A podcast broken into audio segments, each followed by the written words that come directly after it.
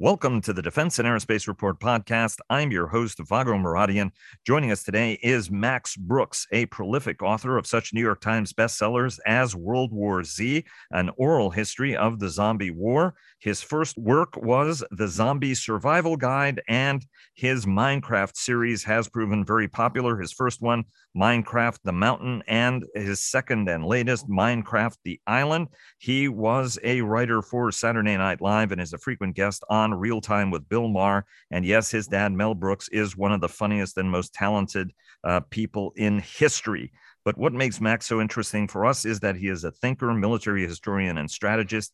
Each of his books, in one way or another, are about strategy, uh, which is why he is affiliated with the Institute for Modern War at the United States Military Academy, where he lectures.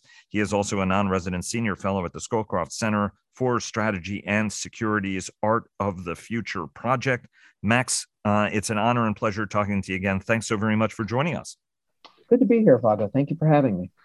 Uh, and this uh, conversation is sponsored by General Atomics Aeronautical Systems and devoted to the memory of one of the nation's greatest national security strategists, Andy Marshall, the former director of the Pentagon's Office of Net Assessment. And before we get started, Bell sponsors our daily podcast. Our global coverage is sponsored by Leonardo DRS. Northrop Grumman sponsors our weekly cyber report and our cyber coverage overall. GM Defense sponsors our technology coverage, and L3 Harris sponsors our coverage of joint all domain command and control. Uh, Max, uh, pleasure uh, again uh, to have you uh, back on and to be talking to you again. Um, you're you're an actor, a writer, a, a, child of two legendary actors, Mel Brooks and your late mother Anne Bancroft.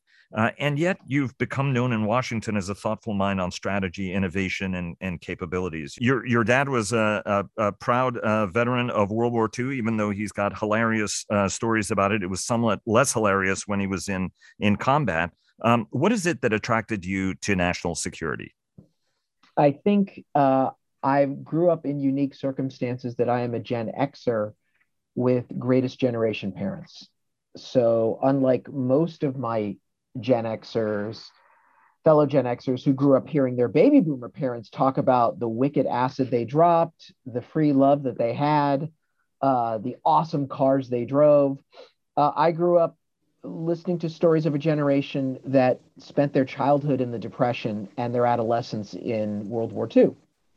So I grew up with a sense of profound gratitude for this amazing country and always a sense of uh, responsibility to this country because I, I've always believed that I had to give back in some way and I had to start to think seriously about what I could do in whatever small capacity uh, to provide for my child in this country that shelters and protects us.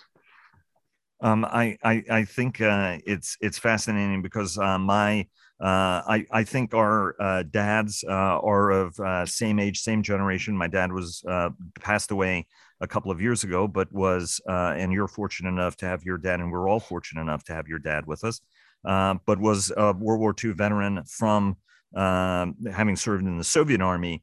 And that sense of gratitude coming to the United States, my dad was an immigrant, you know, s- certainly attracted me uh, and and had a very very similar mindset and a similar childhood, right? Because uh, we're roughly the same age, uh, mid fifties, uh, whereas our parents were older uh, and and of of that uh, greatest generation.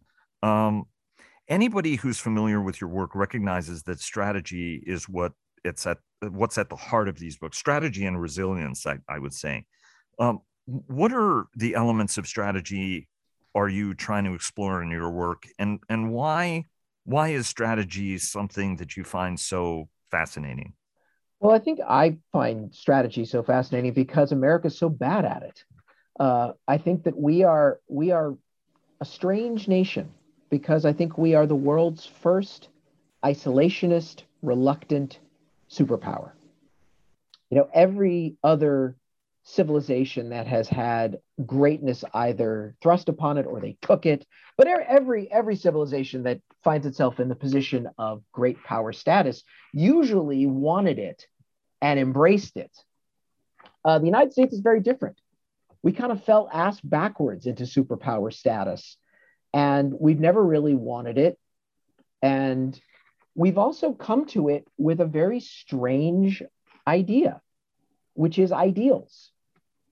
Every other great power that's come before us never had a notion of, of making a better world. It was very material. We want resources, we want land, we want to plant our flag, we want to convert people to our religion, we want to take someone else's gold. Uh, and yet in 1917, we stepped onto the world stage with this notion of making the world safe for democracy, uh, a better tomorrow. And I think that that's something worth striving for. And so that's what has always fascinated me about this. Does it always work? No, obviously. But America is about fighting the good fight at home and abroad. And that's something that I think should always, always be a rallying cry for anyone who believes in a better tomorrow.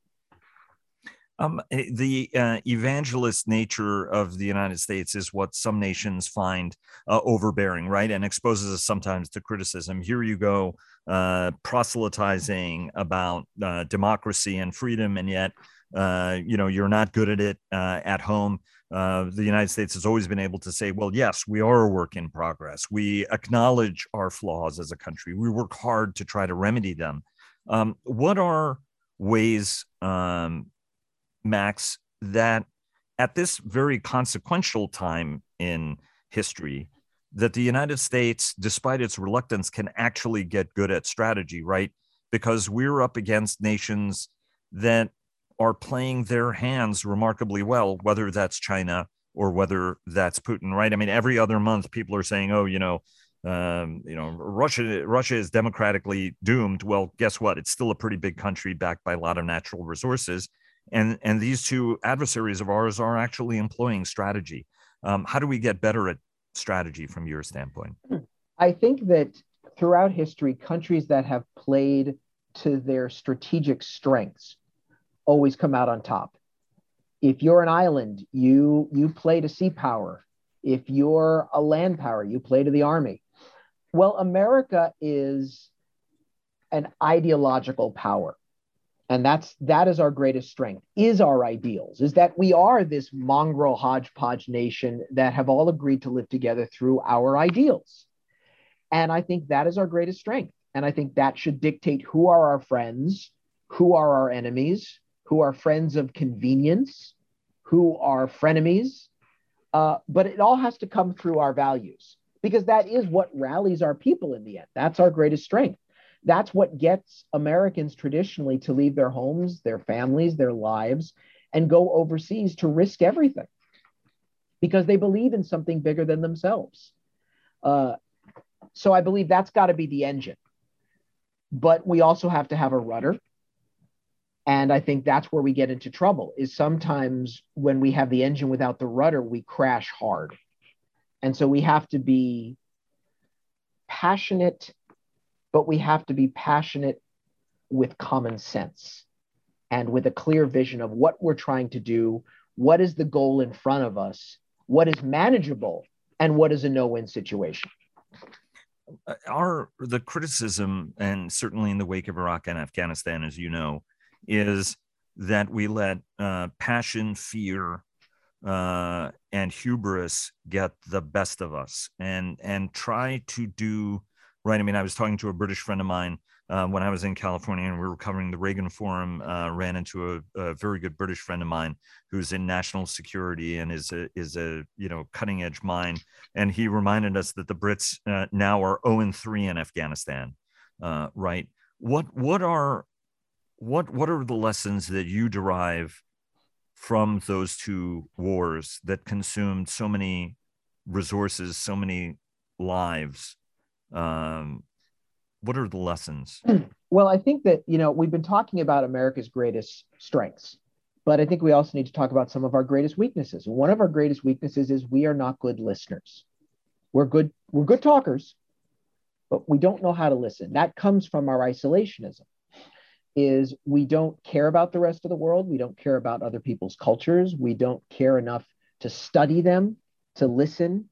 Uh, it's shocking. I mean, we, we are almost, when it comes to Iraq and Afghanistan, we are almost the Martians in uh, War of the Worlds. where we had all this military might, we didn't even understand there were germs in the air. We, the Martians had not taken the time to study us. And I think that's us. Uh, because that's a very good analogy, by the way.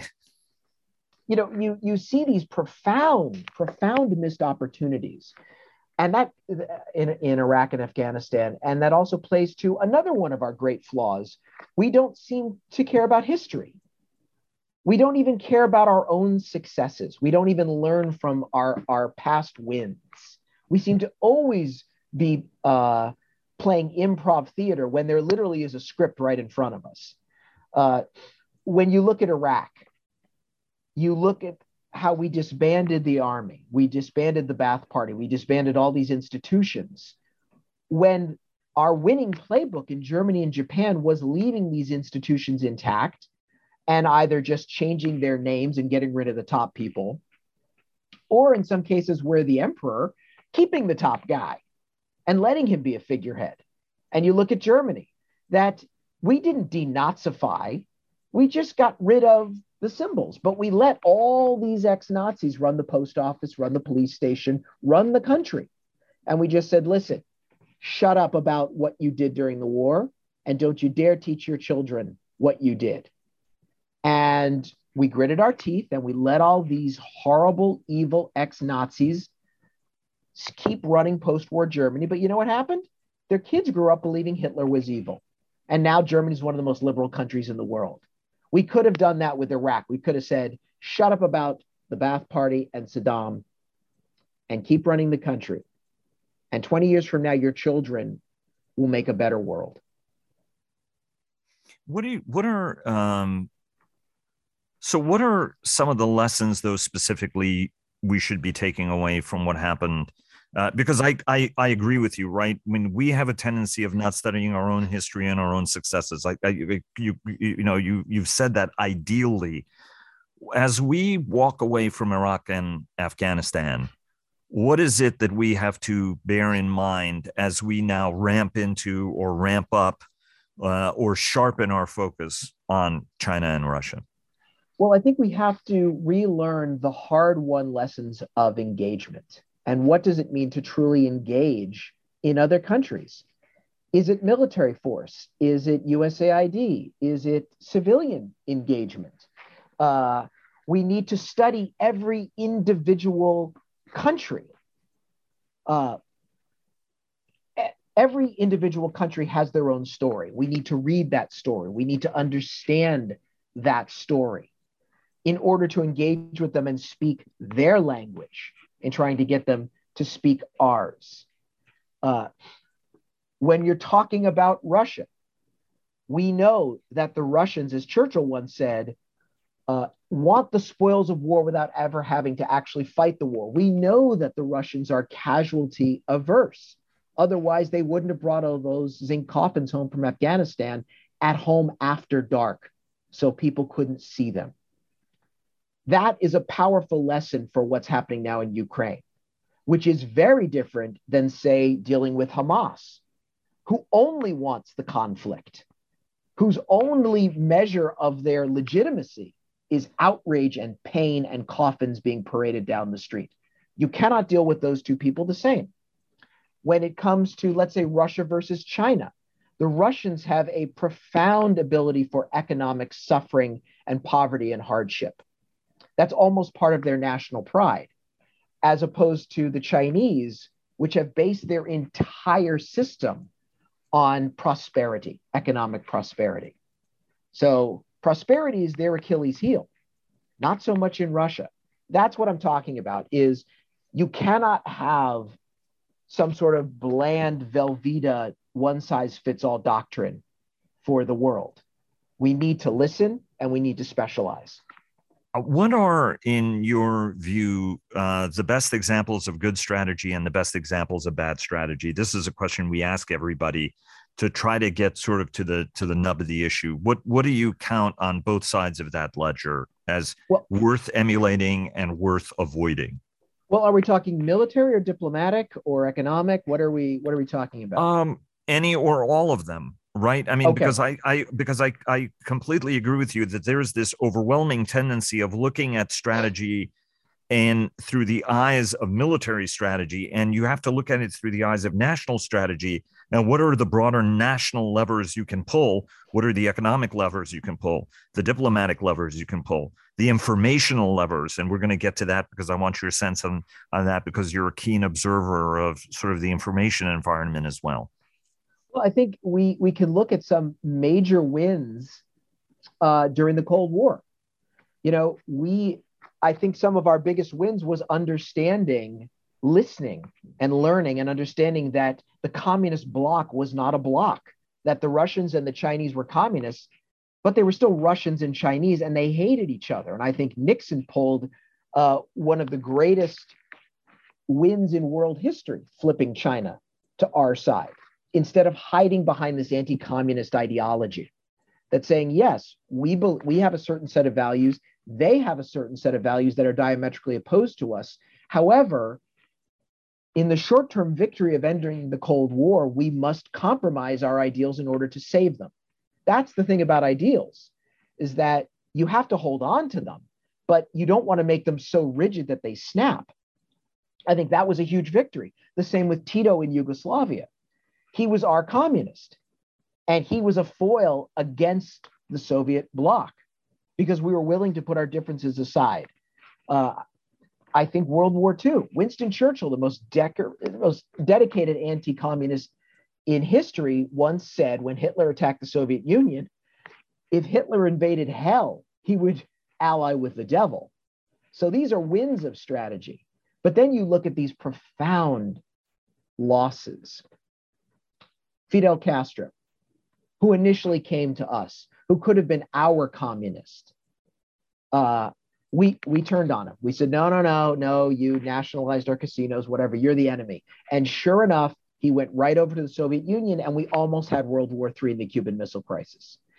Likewise, Ho Chi Minh, who wanted to be our friend, who based his, his Declaration of Independence on ours, right. who killed the Japanese, hoping to curry favor with us, who could have been our communist. He could have been our Tito.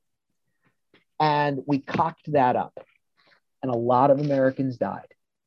So I think we have wins. I think we have losses. I think we have the potential to always be winners if we listen and we learn.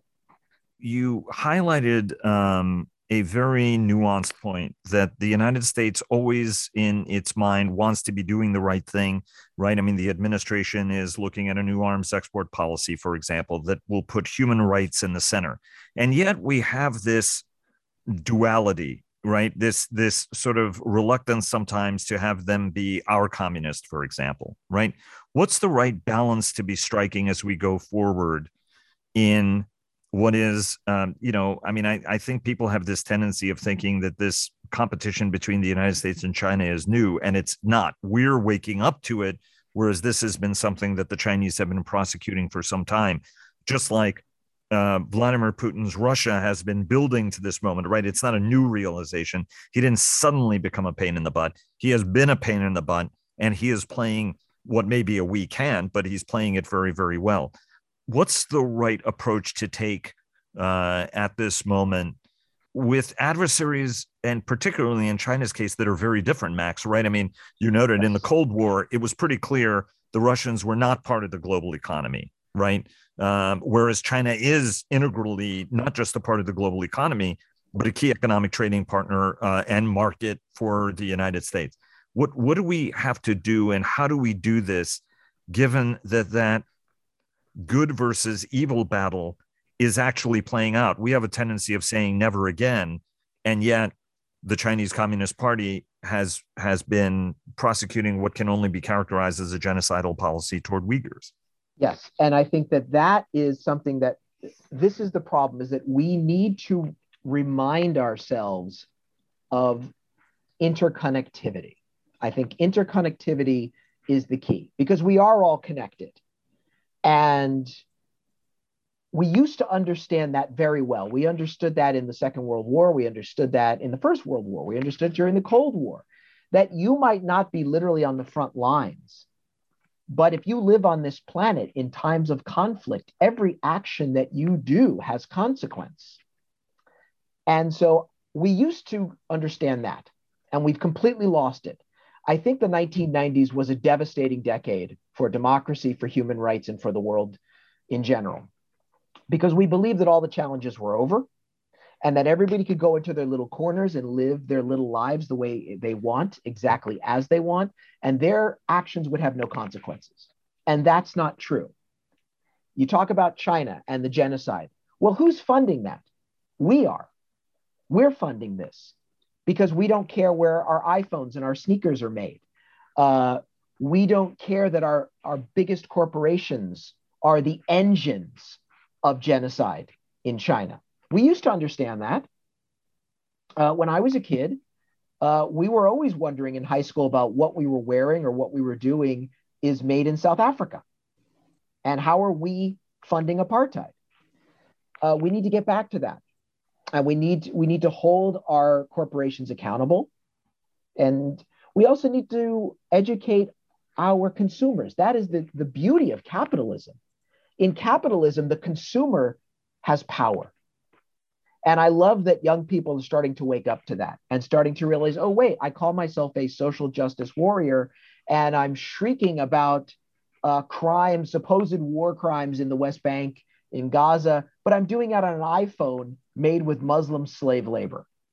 So I think education about the interconnectivity helps to energize the voter and as important, if not more important, the consumer you know, I, I just want to uh, uh, briefly uh, bring in uh, the notion that you mentioned that you know we Americans are pretty much from everywhere. I mean, even Native Americans uh, have an origin story that's uh, that's not from necessarily this this great land. For those people who don't know, your your dad's name is Melvin Kaminsky, and he was born in Brooklyn, but he was born of immigrant parents, right, from Danzig uh, and and and from uh, Ukraine eventually.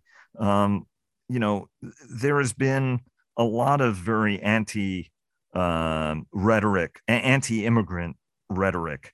Um, what do you find so dangerous about that? I think it's dangerous on many levels. I mean, I think it was always dangerous because uh, I think one of the one of the problems we've had, certainly since I think the baby boomer generation is a sense of entitlement. This idea that everything this country gives you, not just its uh, the material wealth, the prosperity, but also the freedoms. Uh, we've been taking them for granted for three generations. Now, my father's generation, the reason they were so fiercely patriotic was because if they weren't, their immigrant parents would smack them in the back of the head and say, You don't know how lucky you are to be here. I think this country needs immigrants because immigrants are our conscience. The outsider, the notion of the outsider, is what reminds us of the good fight. Even in World War I, W.E.B. Du Bois said, if this is our country, this is our war. Uh, we need those who have suffered uh, to remind us why we are suffering and why we are fighting. It's this notion of Americanness that gave us the Harlem Hellfighters in World War One, and the Tuskegee Airmen and the Nisei 442nd and the Native American Code Talkers in both world wars, uh, groups who should have fought on the other side, but believed in the American ideal so much that they were willing to give their lives for it. We need immigrants. Now, I always joke about this, and and and I'm only I'm only half serious, but when it comes to taking in Afghans, uh, I think we should go farther than taking them in. Maybe we should have an exchange. I would totally be willing to, for every Afghan we bring in, I would totally be willing to kick out some entitled American who doesn't believe in paying taxes, doesn't believe in voting, hates this country. Uh, I think all everyone who was in the January 6th protest, who stormed the Capitol, I would more than happily trade every single one of them for Afghan refugees because if you're willing to turn on this country, then you should go. I think when I grew up, there was a phrase, uh, and as a liberal, I used to hear conservatives say this love it or leave it. Well, I believe in that. I believe love this country or leave it. And when I say love it, I don't believe in following blindly. That's the great thing about this country. Right. Loving this country means wanting to reform it and change it, make it grow, make it better. Uh, but if you're not willing to do any of that, if you believe this country is irredeemable, uh, and if you just want to burn it down, then get the hell out and make room for somebody who's willing to help build it up you know that's that's a very powerful uh, image you've you've invoked, and I want to try to get to domestic extremism uh, in a minute. But I would also put Jewish Americans uh, who fought against Nazi Germany. Uh, proudly displaying the Star of David on the on the back of their jackets, right? Um, and and knowing what the risks were uh, doing it, especially in the latter part of the war when it became a little more clear um, the the the circumstance uh, at at the time that that Jews uh, in Europe were suffering under. You know, you you raised uh, the January 6 uh, protests, and in as much as China and Russia are threats, neither one of them really care about the existential future of the United States, right? I mean, ultimately, they want to have a freer hand and not have the United States impede them. Ultimately. Um, whereas what we saw on January 6 is much of it was propelled by by misinformation and disinformation. And then you begin to recognize that a disturbingly large portion of the population is either mis or disinformed to the point where it starts to create a rather existential problem for the for the country.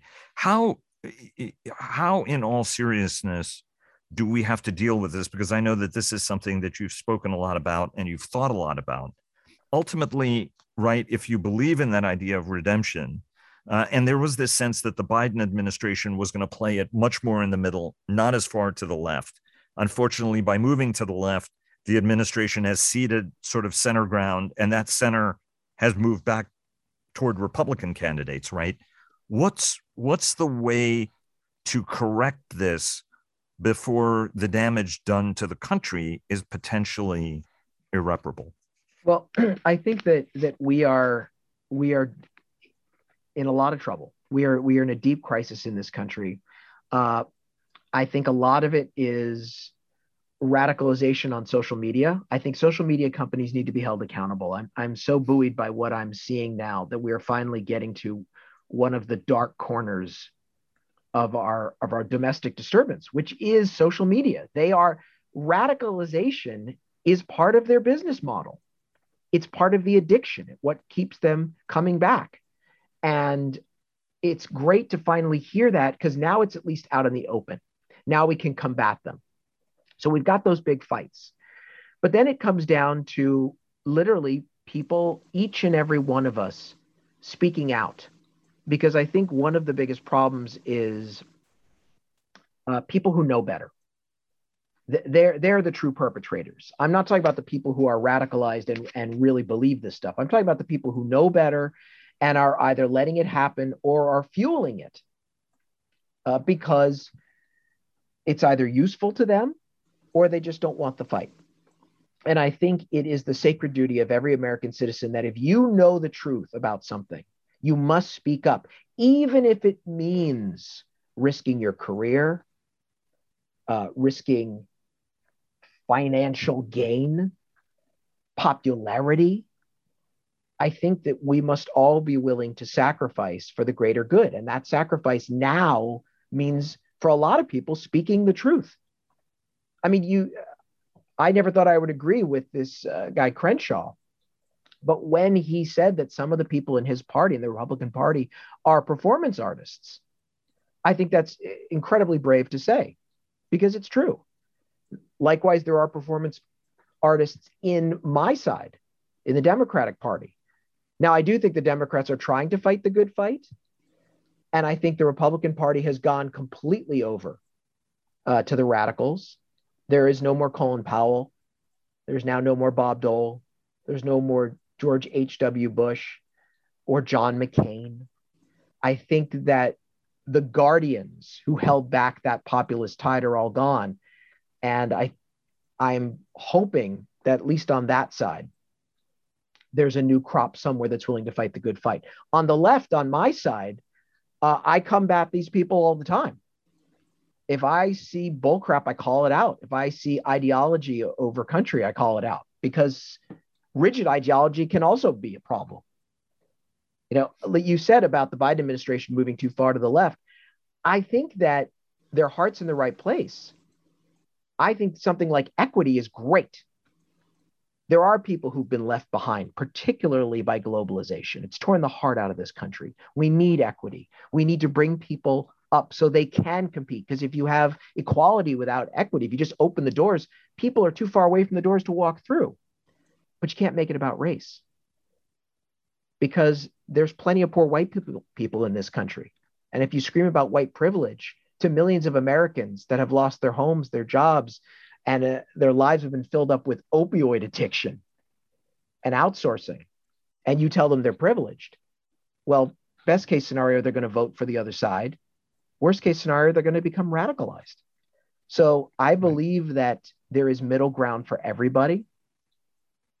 And it doesn't matter what your race or your background or what your ancestors did to ho- whoever, whomever's ancestors matter. I believe that everyone should be raised up together. Um, I, I, I think you're touching on a point that I think Bill Maher has uh, achieved uh, political philosopher uh, status in in making some of these cases right? He does on his show. I know that you uh, participate in those conversations as well. But you know it's not a you know the, the nation has made mistakes. Leaders of the nation have made mistakes. Everybody is someone of their times Nobody is perfect right which becomes a challenge on the left side of the argument where you're renaming schools and you know stripping abraham lincoln's name off of schools, um, you know, ultimately is not that constructive, right? I mean, that's part of the point that you're making as well.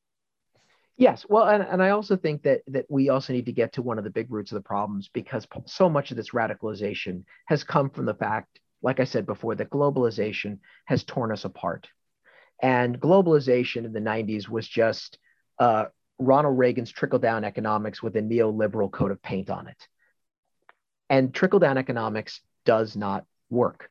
It does not work in a global society. If you strip away all the tax cuts, the money for the rich doesn't go down, doesn't trickle down to the poor. It goes sideways. It goes to other countries where you can open up sweatshops. And we've seen that.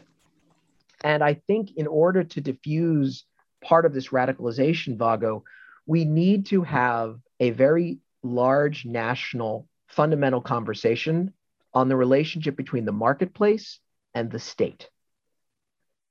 The state exists to provide, and I'm going to use a term that's been overused and abused, a safe space for people to grow their business, right? That's what the state does. The state creates the safe space for the marketplace. The marketplace then gives a piece of itself to fund the state.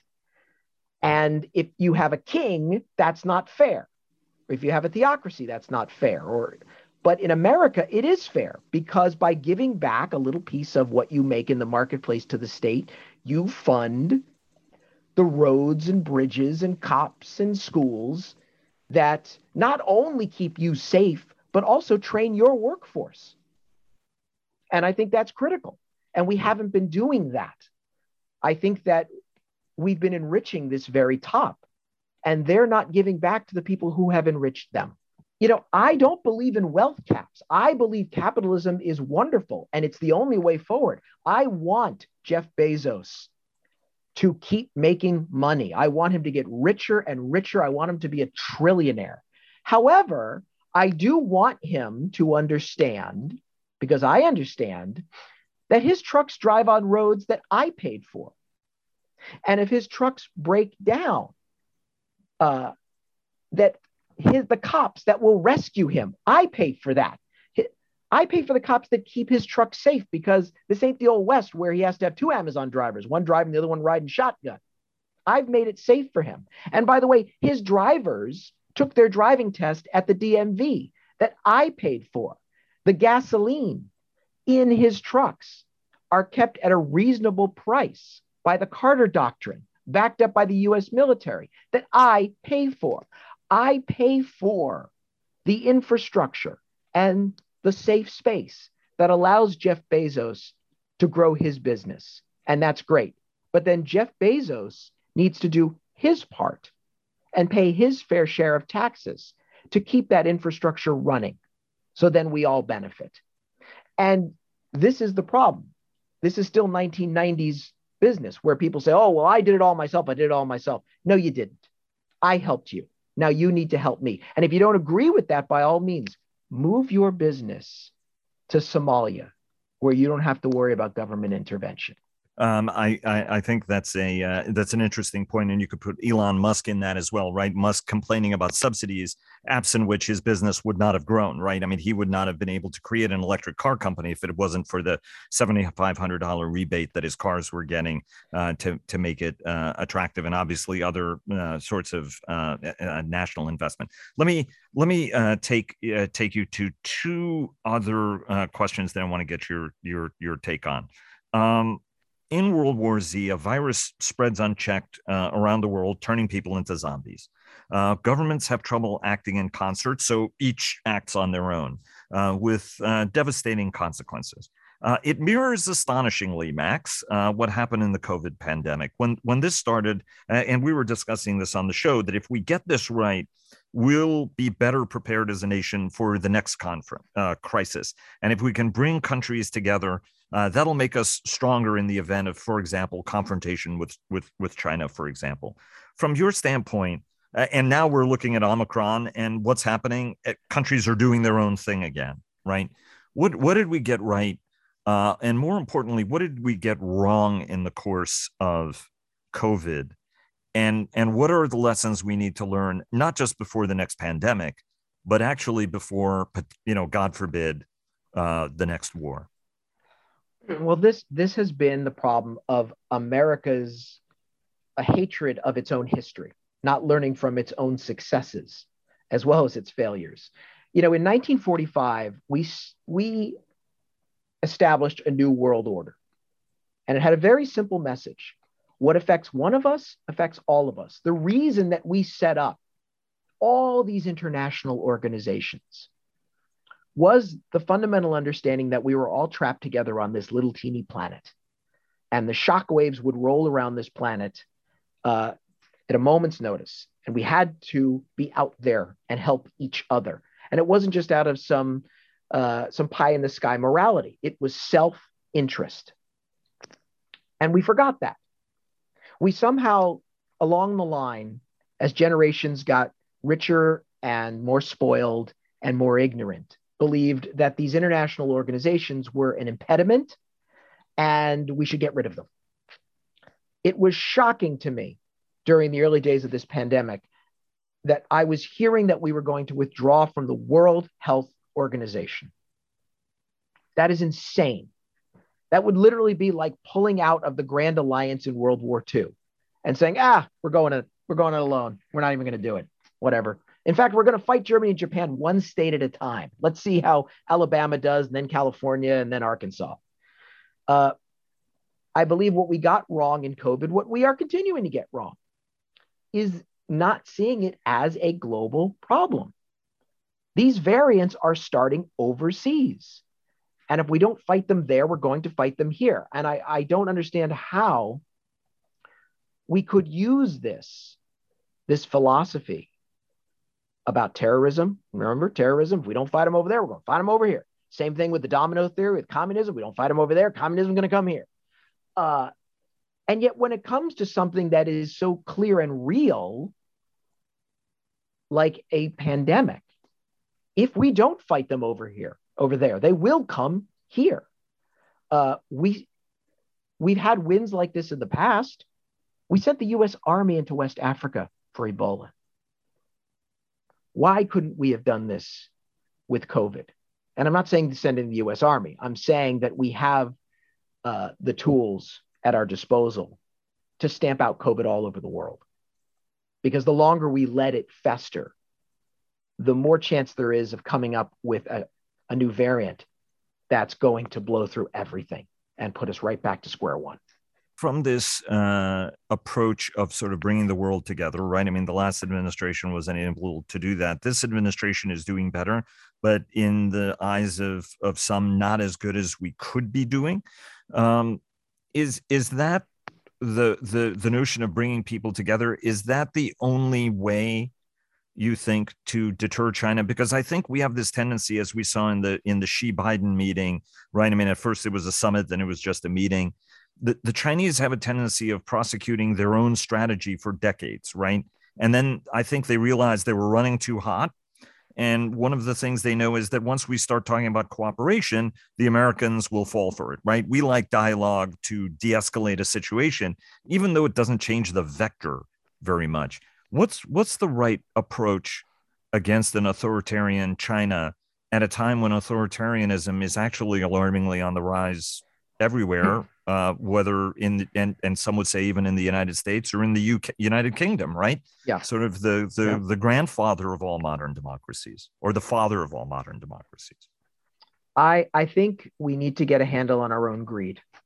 I feel that that is I feel that our greatest our greatest asset, which is capitalism, can also be our greatest enemy if it is left unchecked and if the if capitalism starts dictating our policy instead of the other way around. Like I said before, uh, China's rise is all because of us. And we've been willing to look the other way. I've always said if the Soviets had made blue jeans instead of just coveted them, we would have looked the other way with Chernobyl. Uh, we have to get a handle on our own greed. We have to get a handle on our own corporations. And I think we have to reset our relationship with China. And I think that has to go back. We have to roll the clock back to the 1990s. And if that means saying to all our corporations, Apple, Disney, Nike, all of them, I'd say, listen, uh, we're starting again. We're sorry. We thought, we thought that if we opened up China, we went in, we invested, we thought that they would that would bring them over to our side and they would liberalize. Okay, that was a great place to start. Our heart was in the right place. It didn't work. Where do we go from here? We start again. So listen, corporate America.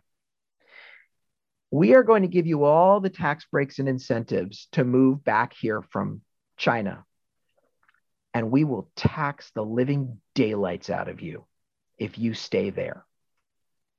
Because we will not, not allow you to be the engine of authoritarianism.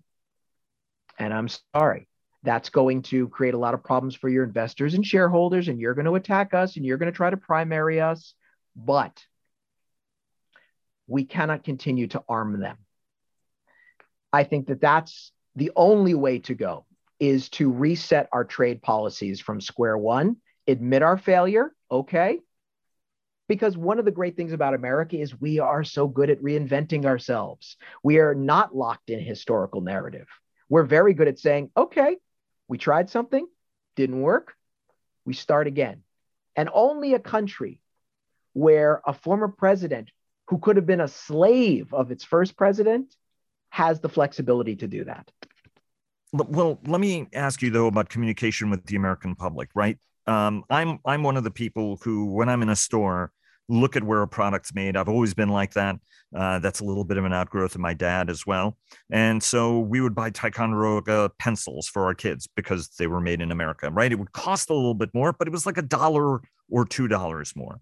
Um, if I go uh, to the hardware store, I try to buy the American clamp, right? And that American clamp might cost $4 or $5 uh, and the the Chinese one will cost a dollar. Guess what? After a while, there are no American clamps left. At least that that was the case.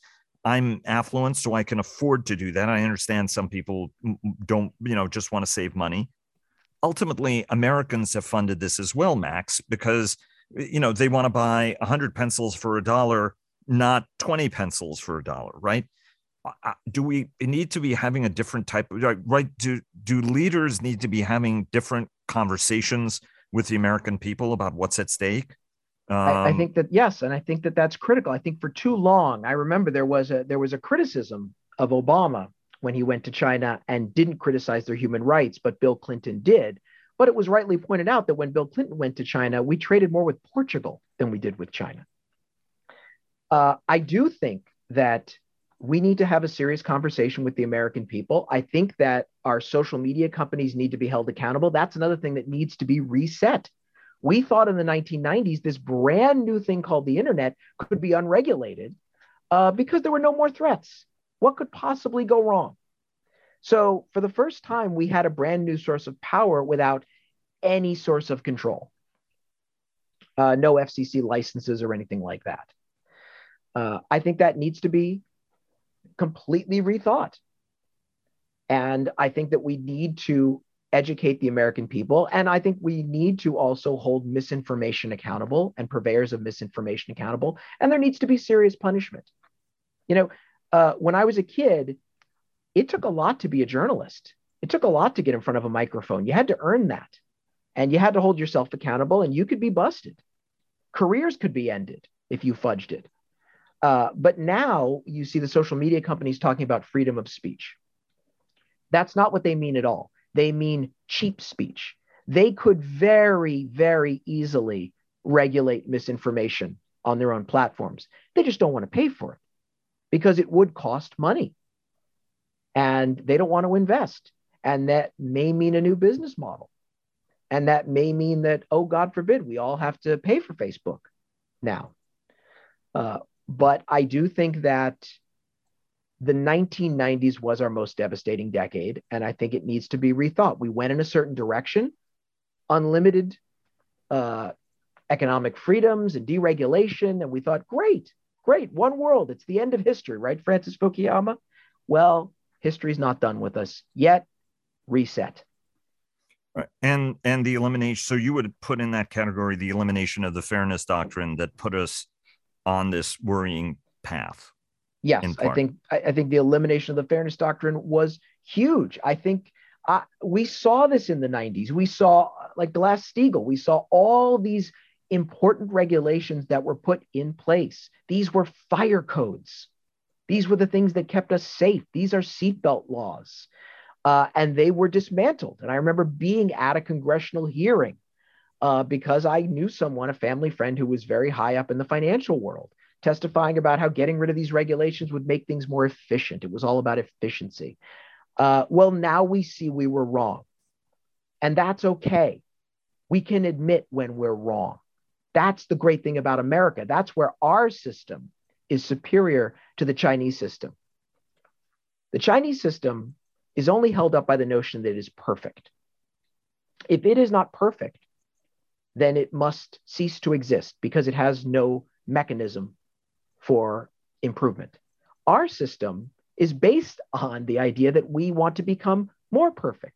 We are imperfect. So we have many, many ways of admitting, okay, we're wrong. Let's fix it. There is this sense now, as the United States is making this transition to great power competition after two decades of counterterrorism and counterinsurgency operations, to trying to develop the capabilities, the mindset, the, the innovation at speed and scale that's necessary to counter a China. Um, senior military officials have confided in me repeatedly about how big the challenge is, how difficult it is for them to get their own organizations to move more more quickly. Uh, you were interacting with senior military leaders during the Iran, uh, Iraq, and Afghanistan years, where actually the military services moved with remarkable speed to make those cultural changes required. Um, what do you think is key to being able to more to for that fundamental culture change? right? Because there is this sense that unless we start moving faster, we start developing more capability more quickly, we're really going to be uh, sunk uh, given how fast China is moving, right? I don't know why everybody's so surprised. They said they're going to develop a fractional orbital bombardment system, and they did. So that doesn't seem to me to be um, that tectonic, right? I mean, they said th- they did what they said they were going to do. What do you think are the keys to being able to move move faster and smarter? Because to your point, Max, American history is full of examples of us being able to move fast. Yeah, I, I think I think that uh, Americans historically have gotten sucker punched more than any other country in the world but we are really great at recovering and adapting. So I don't want to hear that Americans can't do this. Quite frankly, I don't think there's anything we can't do. However, I think we need to acknowledge uh, what are the forces arrayed against us. And that comes into the culture of organizations. I'm not talking about China. I'm talking about our own internal departments of no. And when I mean departments of no, I mean the department of fear oh my god i could be embarrassed i could lose my job the department of greed hey you're you have a really good idea but this bad idea is making my military industrial complex company a lot of money. So let's keep investing in this. Uh, the Department of Tribe, you don't wear the same uniform I do, so therefore I'm not going to listen to you, or you don't have the same experiences I've had, so I'm not going to listen to you. I think there is a whole culture of change. Now, I've seen all of those be challenged in places like the Modern War Institute, where you have a whole generation of mid grade officers who watched their friends get killed in Iraq and Afghanistan. And they moved heaven and earth to try and change things. So the energy is there, the will is there. Here's what's missing wholeness of nation. Hmm. That's the problem. And this goes back to the worst war we ever fought. And it wasn't Iraq or Afghanistan or Vietnam, it was Desert Storm. In Desert Storm, we were going to deter future aggression by having a massive conventional conflict on 24 hour news. We were going to show any future aggressor out there that if you challenged America on the battlefield, we would atomize you. That's why we let in CNN. That's why we did everything we did. The problem is our enemies didn't take that lesson. The lesson they took from Desert Storm was if you're going to challenge America, don't do it on the battlefield. Find ways of going around the Maginot Line. And so they have been developing asymmetric means, hybrid means, cyber, information, economics, weaving it all together in a cohesive doctrine along with proxy, along with even conventional forces. And they are a generation ahead of us. We are still, and I see this, unfortunately, I see the center of gravity now that Iraq and Afghanistan are over. I see the center of gravity starting to pull us back to refighting Desert Storm 2.0. And that is not where our enemies are. They're looking to get us off the world stage, hopefully without ever firing a shot. And I think we need to understand that the national security world that you're in, that sometimes I'm invited to hang out in, is only one piece of a much bigger puzzle that is the United States of America with all of its assets together. And I think we need the kind of big thinking to coordinate these assets the way we did in 1941 and then in 1946. Uh, because combined, we would be unstoppable and China wouldn't be able to stand against us anytime, any place.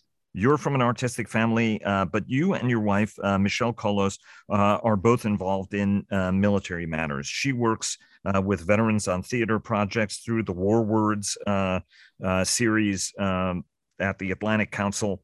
How how do both you know and and you two are involved in the you know you bring the arts to the military and and and vice versa right? I mean there are a lot of people in hollywood who don't know a fraction of what you do uh, right? I mean it tends to be a very transparent support the troops without any of uh, sort of the more thoughtful elements of it that hey there are some things we do right and there are some some, some things we do wrong and how to do better how do both of these communities benefit from this collaboration and why is this collaboration more broadly so important between well, the I arts think, and the military? I think engagement with the arts is critical because we are a democracy.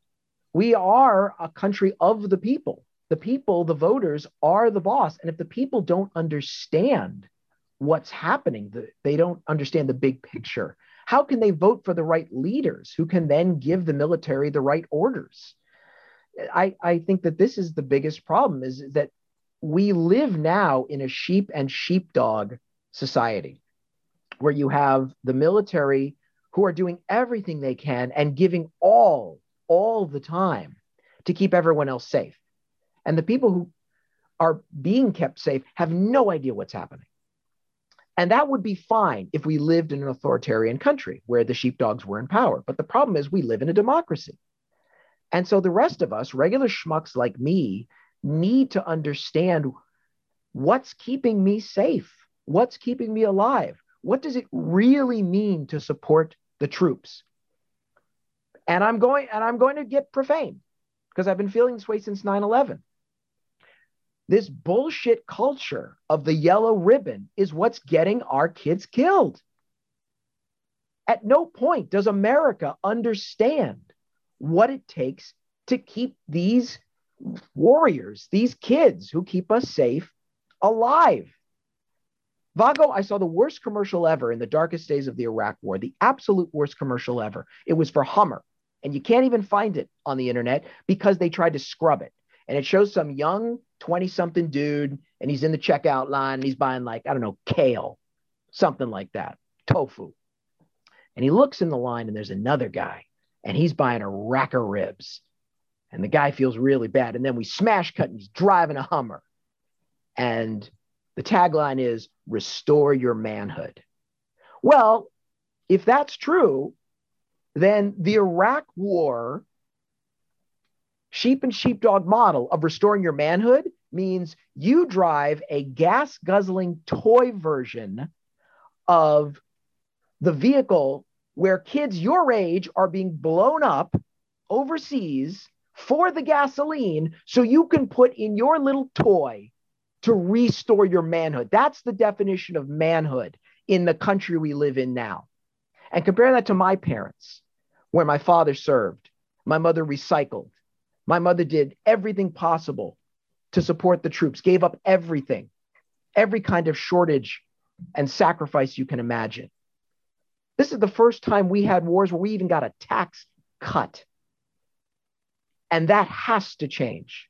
The American people must, at the very minimum, barest minimum, understand what it means when it, the country goes to war.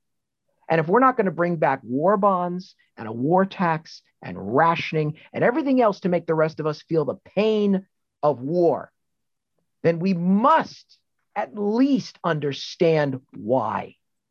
That's where the storytellers come in. That is where I come in. That is where my wife comes in your your dad uh, is is one of the greatest satirists in history, as far as I'm concerned. Springtime for Hitler in Germany, uh, or you know, you know whether it was in the uh, in the producers or in Blazing Saddles or a number of other movies, is is satire. Um, and yet now we're so afraid of offending anybody that it's actually affecting uh, learning. Uh, you know, uh, classics are seen as uh, potentially problematic, right? It's going to upset somebody if if if they read it. How important is it for sometimes the reader to be upset if you're trying to teach a lesson, right? History is ugly. It's hard. It's brutal. Well, I, I think that we need to to reintroduce ourselves to one of the fundamental principles of living in a free and open society. If you're going to live in a country where you have the freedom to think, the freedom to express yourself.